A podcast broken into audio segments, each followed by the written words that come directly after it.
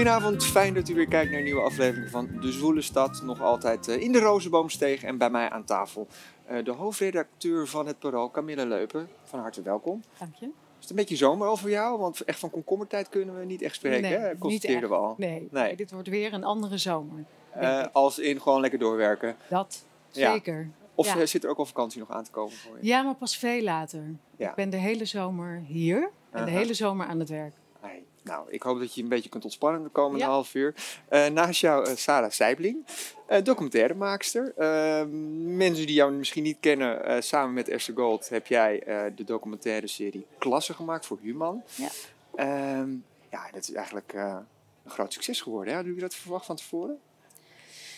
Eh, nou, dat, dat Goeie binnenkomen, toch? Dit is mooi, van een ja, groot succes Ja, voor- natuurlijk hadden we dat Ja, ja, verwacht. ja, ja, natuurlijk ja, hadden we ja. dat verwacht. Nee, eh, we hebben er wel op gehoopt. En het Ja. was ook wel... Kijk, we hadden eerder de serie Schuldig gemaakt. Mhm. Inmiddels 4,5 jaar geleden over de schuldenproblematiek in Amsterdam-Noord. En dat was onbescheiden gezegd ook een groot succes. nee, maar Unaniem dit zeg ik, dit belachelijk. zeg ik Ja, ja. omdat dan de verwachtingen hoog zijn. Ja. Dus er werd ook wel, ook door ons, hè, maar ook door de andere partijen, de NPO, Human, werd er ook wel op ingezet dat het een groot succes moest worden. Dus er was ook wel geld. Dan is de druk ook wel een stuk groter. ja, natuurlijk, toch? Zeker. niet? zeker. Dat voelde ook zo. Of, eh, Nou, het gekke is als je het maakt. We, we, doen, we hebben drieënhalf jaar over die serie gedaan. Dus dat is zo'n lange periode dat je daar niet altijd bewust bent van die Mhm. druk, gelukkig. Mhm. Maar eh, ik denk dat wij op zich voor onszelf altijd de lat wel hoog proberen te leggen. Niet dat we er altijd overheen kunnen springen, maar dat is wel een beetje ons streven. Ehm, dus of nou schuldig echt een druk oplegde. Dat ging misschien spelen zo rond die uitzendingen dat je hoopt dat het weer. Maar niet zozeer gedurende het maakproces. Nee. En even toch voor de kijker. Ja. Je zegt drieënhalf jaar mee bezig geweest. Jullie hebben uiteindelijk nou ja, aantal eh, achtste groepers in, in Amsterdam-Noord gevolgd. Ook een aantal jongeren die al wat verder in hun schoolcarrière waren. Ja. Eh, die allemaal te maken hebben met ja, zo hun eigen uitdaging op school, eh, thuis, Ja. op straat. Dat vat het wel een beetje goed samen. Heel goed vat ja, het ja, samen. ja? Ja. ja, ja, Waarbij we hebben geprobeerd om eigenlijk een soort statistisch gegeven, namelijk dat de kansenongelijkheid in het Nederlandse onderwijs toeneemt. Wat een soort abstractie heeft, maar wel een eh, statistisch feit. Mhm. Dat hebben wij geprobeerd te vangen in die zevendelige serie. Door ook kansrijke kinderen te portretteren. Ja. Ja, je is ook een Durgedam geweest. We zijn ook Ja. gedaan op het Hyperion. Ja, dat Ja, kan ik ja. hier allemaal zeggen. Dat kent iedereen. Ja, zeker. Nee, Ja. nee, de vier windstreken, de lagere school. Ja, eh, precies. nou, goed. Ja. In die, eh, heb je, je hebt het ongetwijfeld gekeken ook. Camille? Ja, Ja. ja. nee, ik heb het zeker gekeken. En ik vond het heel ontroerend ook. ja. Ik vond het confronterend en ontroerend. En wat vond je er ontroerend aan? Ja, de, gewoon de kinderen. En Ja. De verhalen. En dan natuurlijk van Anissa. En, ja, je hebt, ik heb een paar keer echt tranen in mijn ogen gehad. Ja. Omdat ik het... Ik weet het. Weet je, je weet dat het bestaat. En zeker wij, omdat we er ook over schrijven. Maar als het dan zo in beeld wordt gebracht en zo dichterop zit... En ook die betrokkenheid van die docenten. Ja. Ja, ik vond het echt... eh, het benam af, me af en toe de adem. Ik vond het echt goed, heel goed. Heel belangrijk, heel belangrijk document. Voor de stad ook. Kan je weer in je zak steken. Ja, fijn. Ja. Ja. We hopen dat, we, dat er iets verandert. Ja. Heb je Maar- nog wel eens contact? Sorry. Ja, nee. ja uiteraard. Nee, zeker, tuurlijk, tuurlijk. Je kan eigenlijk niet zo lang, zo intens Nee. contact met mensen... en zeker niet met kinderen hebben... zonder dat, dat laat je niet zo van de ene op Nee. de dag op de andere vallen. Dus we hebben zeker veel contact nog. En het gaat eigenlijk met iedereen wel goed. Het is eh, zo'n serie of, zo'n, of een documentaire in het algemeen tilt mensen vaak op. Het is vaak eigenlijk, eh, mijn ervaring is dat mensen er me- meestal beter van afkomen. Ook omdat de manier waarop wij mensen neerzetten misschien ook wel... Nou, ik denk dat we eerder de positieve kanten laten zien dan de negatieve kanten. Dus mensen, kinderen zeker, worden gewoon omarmd door de omgeving. Krijgen superleuke reacties op straat, maar voelen zichzelf gezien. En dat, ja, dus het gaat wel behoorlijk goed met z'n En, en inderdaad, Anissa, je pikt er al Ja. eentje uit. Eh, nou, een jong meisje, 10, 11, intussen misschien al 12 bijna. Ja, nou, gaat, gaat 13 allemaal door denk ik bijna, bijna 13. Ze is Ja. over naar 2 HAVO. Wauw, kijk Oh. Ja, aan. Nou ja. Dat, dat is eigenlijk al veel zeggen. Want misschien tot, om het toch wat concreet te maken aan de hand van haar voorbeeld. Het is Mhm. dan toch vechten voor een goed schooladvies. Hè? Als je Ja. uit een bepaalde buurt komt of van een bepaalde kom af bent. Zeker, zeker. En ik vind Anissa ook een mooi voorbeeld, omdat je goed ziet hoe complex het is. Want zij heeft een fantastische juf, hè, juf Jolanda. En toch of zo, of ja, ik weet niet eens of het woordje toch hier op zijn plek is. Maar zij krijgt uiteindelijk een HAVO-advies. Dat wil ze ook zelf graag. Terwijl in een ander gezin zou zij gewoon full-blown eh, gymnasiast zijn. Heel slim meisje. Dus je ziet, vind ik bij haar heel duidelijk hoe complex. Dus ook ondanks dat ze dus een hele goede juf heeft en een goede school heeft en heel slim is. Al die dingen maken toch dat, ik bedoel, ze zijn toch niet genoeg om op het Hyperion terecht te komen. Mhm, nog, mhm. En nog even los van de vraag of ze daar gelukkig was geworden en of ze daar zich staande had kunnen houden. En nou ja, dan is natuurlijk meteen de vervolgvraag, hoe komt dat ja. dan? Ja, dat is een heel, ook een heel complex antwoord natuurlijk. Zeven afleveringen, nou, gaan ze allemaal kijken. Zeven Ja, ja, afleveringen ja. hadden we daarvoor nodig. Nou, in het hele concrete geval van Anissa is dat zij zoveel zorgen thuis heeft voor een zieke opa. En ze woont bij haar opa en oma, waar ze heel veel zorgen voor draagt. Waar zij eigenlijk, nou, heel voor zorgt, hè, voor een groot deel.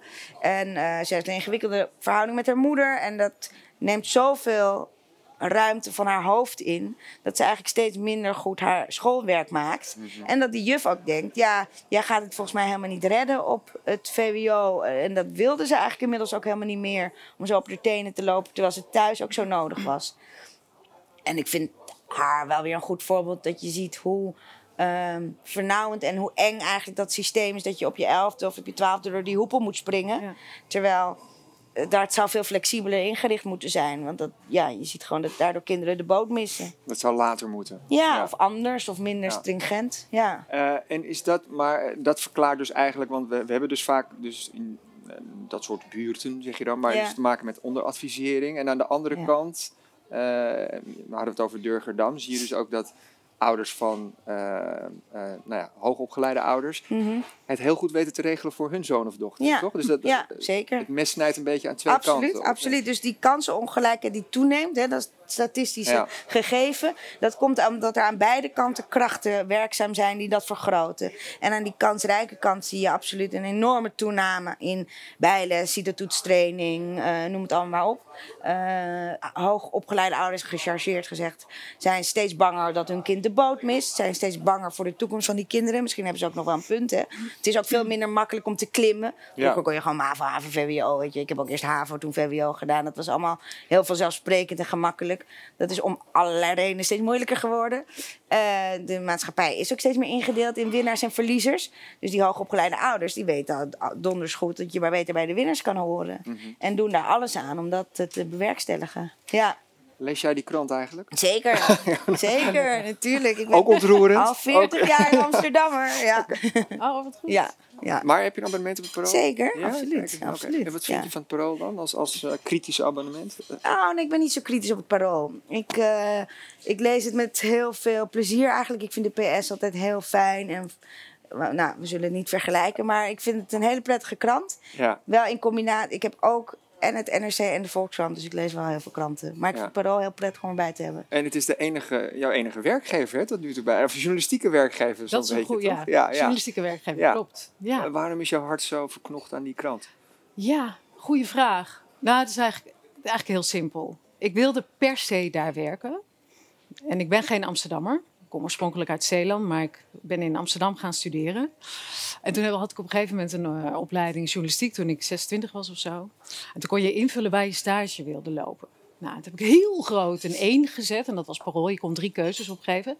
En dan heel klein onderop, 2, 3, Volkskrant en NRC. en dat hebben ze gelukkig ingewilligd. En toen kwam ik daar en ik voelde me heel erg op mijn plek. En eh, dat kwam heel erg eh, door de stad in eerste instantie. Maar in tweede instantie, en dat is gaan groeien, de geschiedenis van de Parool. Het is natuurlijk een hele bijzondere krant. Het is een verzetskrant. Een hele roerige geschiedenis. Er zijn mensen voor eh, doodgeschoten omdat ze hem bezorgden om, of hem stenselden. Of... En dat is, eh, ja, dat is een hele dappere krant eigenlijk. Want hij heeft zichzelf ook steeds opnieuw uitgevonden. En blijft maar overeind, wat heel knap is. En waar merk je dat heden ten dagen dan nog aan, dat, die bijzondere geschiedenis van de krant? Zit in DNA of zo. Ja? Ja, dat merk ik wel. Ook met nieuwe mensen die op de redactie komen, merk je toch dat dat erin eh, in, eh, sluipt. Ja. En dat is heel goed. En wij eh, stimuleren dat ook wel. We hebben ook nog echt contact met nabestaanden van mensen die de krant hebben opgericht. Of die de krant hebben gedrukt in de oorlog en zo. Dus dat speelt nog wel echt een rol. Ja. En ben jij toen jarenlang stadverslaggever geweest? Ja. Waar alle hoeken en gaten van de stad Ja. gewoon in je licht laten ja, schijnen? heel lang. eh, we hadden toen een groot, nog steeds. Ja, ja echt een eh, stadsverslaggever die begon met hele kleine dingen als stagiaire. En dat vond ik heel leuk. En toen kreeg ik allemaal van die kleine contractjes, weet je wel. Dat was toen al. Drie maanden, vier maanden, een jaar. En op een gegeven moment vast. En ik deed alles. Alles wat los en vast zat. Kun je een voorbeeld geven? Ik heb verhalen geschreven over... Nou, over artis, maar ook over de taxioorlog. Ja. Oh, een roerige tijd in de stad. Dat was ontzettend Zeker. leuk, vond ik dat. Echt Ja. geweldig. Daarmee kreeg ik ook een vast contract volgens mij. Omdat ik dat dan eh, twee nachten de straat op was. Ook vond het fantastisch, echt. Als ik iets mis, is dat het. Ja. Vond ik echt heel leuk. Maar ja, van alles. En op een gegeven moment toen ik... eh, ik denk dat ik tien jaar verslaggever was of zo. En toen vroeg iemand, wil je me vervangen als chef? En toen dacht ik, nee, dat wil ik echt absoluut niet. Maar ik moest. En toen heb ik een nacht wakker gelegen omdat ik het echt doodeng vond. Toen moest ook een kwart voor vijf op. Echt verschrikkelijk. Ik dacht, ik ga me verslapen, dit is drama. En toen vond ik dat opeens heel leuk. En, En nu zo is het ben je gegroeid. gewoon in een positie... Ja, nu, nu ben je in één keer de baas van de krant. Ja, heel gek. Want dat is En kijken ze allemaal naar jou. Van, Ja. Wat gaan we Dat doen? heb ik natuurlijk nooit bedacht toen ik stagiaire werd. Van ik Ja. ga hier Mhm. ooit de baas worden. Dat was wel het laatste wat ik dacht. Zo denk ik ook helemaal niet. Maar het is ja, een soort heel klassiek carrièrepad. Ja. Ongewild, maar ja, niet ongewenst natuurlijk. Maar En nog even terugkomend op de serie van Sarah dan. Ja. Als je wel het over tweedeling. eh nou ja, ongetwijfeld ook iets waar jullie als krant eh, je ogen niet voor sluiten. Je zei het net al even. hmm, Hoe, hoe, hoe proberen jullie daar eh, ja, aandacht aan te geven? Want die, die stad die verandert en misschien wel niet ten goede voor velen.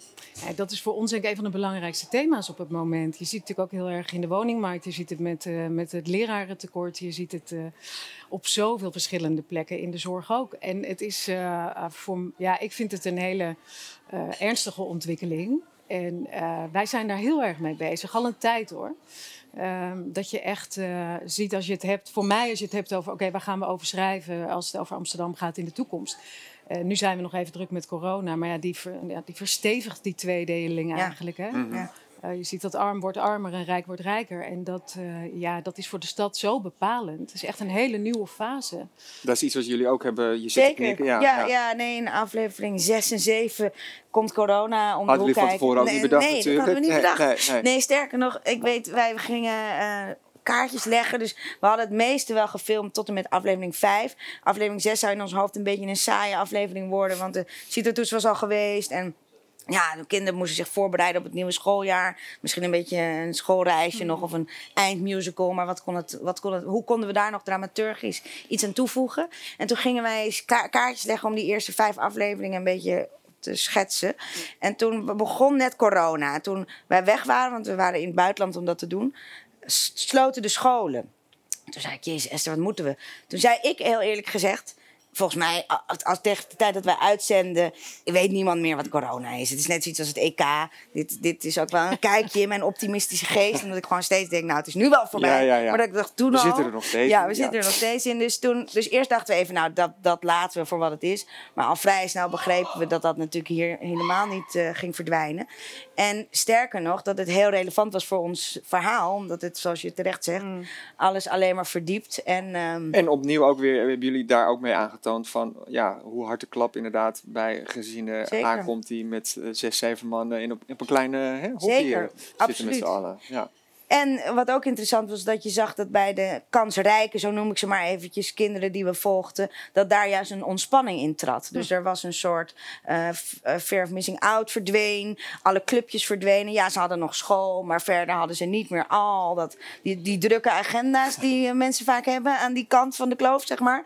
Ehm, dus je zag, en dat vond ik echt fascinerend om te zien, dat eigenlijk aan beide kanten iets gebeurde wat ook weer heel veel, veelzeggend was. ja, maar die kloof alleen maar dieper wordt. Ja, dat is ja, een beetje vrees, een- vrees een van wel. Niet ja. zo'n leuke conclusie. En dit Nee. speelt zich dus allemaal af in Noord, waar jullie ook nog eens allebei wonen. Ja, Oh ja, oh ja, ja Noord. sinds kort. Nou ja, sinds oktober. Ja.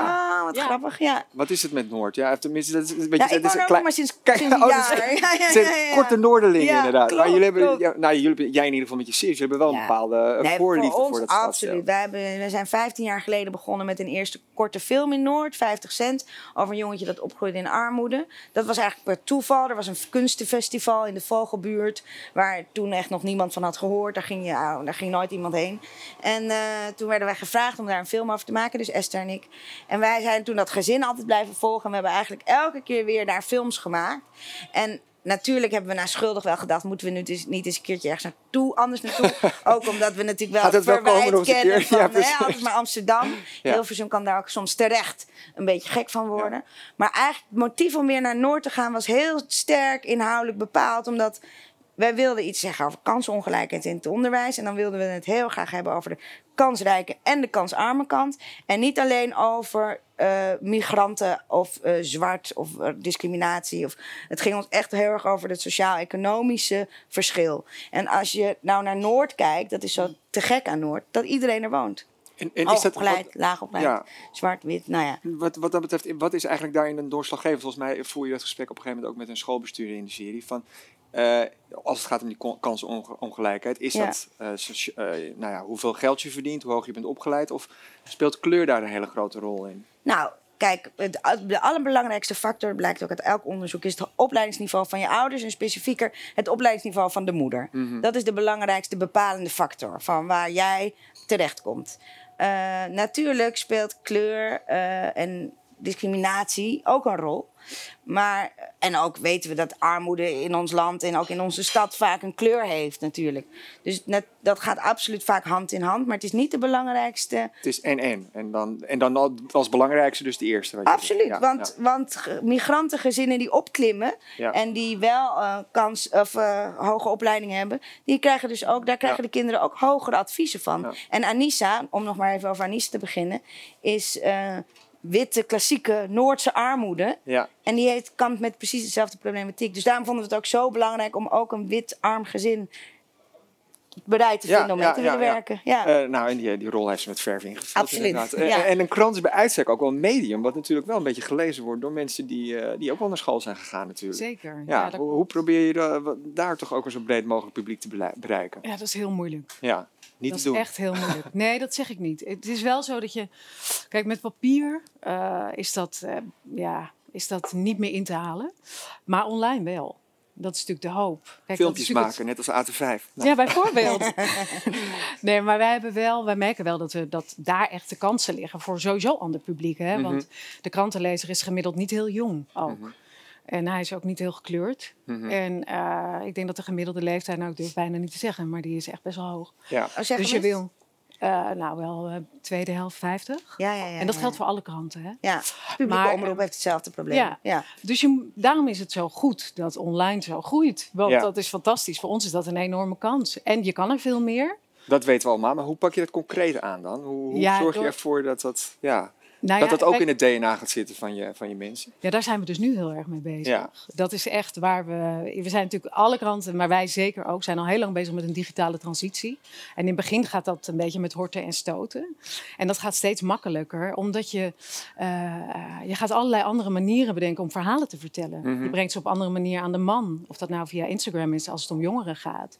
Maar dan kun je nog uh, natuurlijk heel veel andere manieren bedenken om dat te doen. Dus je maakt best... Wij maken verhalen die op zich door iedereen gelezen kunnen worden. Want het is niet dat je hoog opgeleid hoeft te zijn om onze verhalen te begrijpen. Blijft de krant wel bestaan? Of denk je zelfs dat hij op een gegeven moment helemaal verdwijnt? De papieren krant? Ik ja, denk dat... Hij zal gaan verdwijnen, Hij blijft in ieder geval voorlopig bestaan, ja. zeker. Alleen het zou kunnen dat hij op termijn... dat je daar een model gaat waarbij je bijvoorbeeld alleen op zaterdag papier hebt... en door de week online. Ja. Maar voor ons is dat nu nog niet aan de orde. En als we dan, want ik weet niet, jij wil ongetwijfeld minstens zo lang op die plek blijven zitten als Ronald Okhuizen, jouw voorganger. Uh, maar hoe ziet die krant eruit over vijf, zes jaar? Over vijf, zes jaar? Ja. Nou, ik denk dat we dan... Kijk, papier wordt een bijproduct. Door de week, hè? Dat is gewoon zo. Ja. Dus al uh, de, het gros van de energie, bedoel, we maken hem met liefde. En dat doen we al uh, 80 jaar en dat blijven we doen. Hmm. Maar uh, het, de energie gaat zitten in, hoe, in nog betere verhalen. En ze nog beter aan de man brengen, maar dan vooral online, want daar zit de groei. En de ja. parool groeit, hè, wat echt bijzonder is. Er zijn jaren geweest waar dat echt niet zo was. En nu wel. En dat komt omdat we online die aanwas hebben. Dus daar bereiken we mensen die, die je niet bereikt met papier. Dus daar Althans, echt de focus op te komen te liggen. Hoe, hoe, Helemaal. Ja. hoe, hoe bevalt, of hoe bevalt eh, de verantwoordelijkheidje? Want ik bedoel, als je in één keer al... Die, nou ja, het is ook al toch een, a- een aanzienlijk grote redactie nog steeds, het Parool. Eh, corona heb je nu. We hebben natuurlijk ook het eh, verschrikkelijke wat, eh, wat Peter R. de Vries is overkomen. Paul Vugts, Wouter Mm. Laumans. twee Mm. gewaardeerde misdaadverslaggevers bij jullie krant. Ja. Ja, dat lijkt me ook een hele verantwoordelijkheid. Ja, dat is het ook. En wij hadden het er net al even over dat de grootste verschil. Want ik werk dus al heel lang bij die krant in allerlei verschillende functies. En het grote verschil tussen adjunct, want dat was ik, wat is het, zes jaar, is die eindverantwoordelijkheid. Er staat niemand meer achter je of voor je waar je naar kunt kijken. Dat je denkt, ach, weet je wat, ik ga gewoon slapen, komt er goed. Ja, Nou deed ik dat niet zo vaak, maar het is een ander gevoel. En ik voelde dat vanaf 1 januari gelijk. ja. Ik voelde gelijk dat er iets op mijn schouders zorg. dus je hebt de geschiedenis van die krant. Ja. van, oh shit, ja dat. En je hebt die eindverantwoordelijkheid. Ik moet zeggen, dat wint wel. Maar het is wel echt een wezenlijk verschil. Dus En je geen- doet natuurlijk, je maakt zo'n krant samen. Hè? Dus ik maak hem met Paul en we maken hem met Wouter en met de redactie en met chefs enzovoort. Maar uiteindelijk, aan het einde van de dag, kijkt iedereen naar mij. En dat is, ja, daar moest ik even aan wennen. maar ik doe het nu een half jaar en ik moet zeggen, het is al beter geworden. Want je kan dingen makkelijker van je af laten Ja, glijden. dat moet dus, want anders Ja. hou je het niet Ja, vol. natuurlijk. Ja. Dat moet en dat is dus heel interessant, dat dat gebeurt. En, Er gebeurt iets met je. ja, en even zo heeft het maken van eh klassen ook een behoorlijke impact. Wel, begreep ik eh, even voor de uitzending, zeker, toch? of niet? Ja. Ja, nou ja, als regisseur ook al heb je natuurlijk wel een eindredacteur en een hoofdredacteur en een weet ik veel, maar toch als regisseur ben je ook eindverantwoordelijk. En voel je ook altijd die druk op je schouders. Ehm, dus ik snap heel goed wat je zegt. En Klasse was wel in die zin een heel groot project. En eh, eigenlijk voor de manier waarop Esther en ik werken met het team, namelijk heel dicht bij de mensen en op heel erg persoonlijke basis. We hebben een vast, allebei ons eigen vast cameraploegje. En, maar dat, daar was eigenlijk het project iets te groot voor. Dus we hadden een derde regisseur erbij moeten nemen, omdat we het anders niet konden bevatten. En dat deed hij heel goed, Daan Bol. Maar het blijft heel moeilijk om Dat weer over te geven. op dat ja, moment. precies. Dus de manier waarop wij willen vertellen en zo dicht bij de mensen willen komen. Waar, daar was eigenlijk deze serie, de schuldig was daar een soort van de max. En eigenlijk was klasse daar net iets, Mhm. Iets te boven. Iets te ja. iets dus te je hebt wel een beetje op je reserves Ja, ingeteerd. ja, ja, ja. Eigenlijk Ja. wel. Eigenlijk hebben veel mensen van het team een beetje op hun Ja, reserve ingeteerd. Af- af- ja. Afgezien van corona, dat er Ja. ook nog allemaal wel bij komt. En toch even, ja, een beetje een valse vraag, maar Ja. we hadden Anissa hebben we gehad, eh, Gianni, eh Younes, Ja. eh, nou, noem ze allemaal maar op. ja. Wie is je nou het meest dierbaar eigenlijk? Dat, kan je natuurlijk, dat is gewoon Nee, net zo'n vraag. Wie van je kinderen is je meest dierbaar? Kijk, we hebben de kinderen verdeeld. Hè? Dus we, ik Oh, filmde nou, niet dat- met Anissa bijvoorbeeld. Ik filmde met Gianni. En Gianni is mij wel heel dierbaar. Maar ik filmde ook met Evie en ik filmde ook met Esma. En, dus ze, ze zijn me allemaal... Met Gianni had ik wel een hele speciale band. Het gaat goed ja. nu met hem? Ja, het gaat behoorlijk goed Mooi, met hem. mooi. Ja, ja. Ik hoop dat jullie een beetje uit kunnen rusten dan. Gaan er, zijn er nog wel vakantieplannen? Bij jou ongetwijfeld? Zeker, ja, ja, ja. want ik heb drie kinderen en eh, die heb ik dus ook niet zo heel veel gezien de laatste, de laatste tijd. Ja. En dus we gaan lekker naar Frankrijk, Deo Valente. Camille, jij gaat later ietsje, dan iets, la- iets later weg, hoop ik. Of niet, toch? Ja, maar ik blijf wel in Nederland. Oké. Ik ga niet weg. Geen Nee. risico's, het kan sowieso doorgaan dan Nee, waarschijnlijk. ik vind het ook wel fijn. Ik vind helemaal geen gedoe. Blijf Zeeland. hier. Nee, dat niet. Nee, niet naar Zeeland. Ik denk gewoon hier. Oké. Ja. Maar wel even los. Ja. Dank jullie wel voor je Ja, komst naar, de, nou ja, naar, de, naar deze schitterende rozenbank. Ja. Eh, Sarah Seibling, Zeilbing. Zeilding Maakt niet uit. Ja. en Camille Leuper van het, van het Parool. Dank jullie wel. Ja, tot zover eh, de Zwoele Stad voor, eh, voor vanavond. Wij zijn er morgen weer en eh, graag tot dan. Een heel fijne avond. Mm. Cheers. Proost.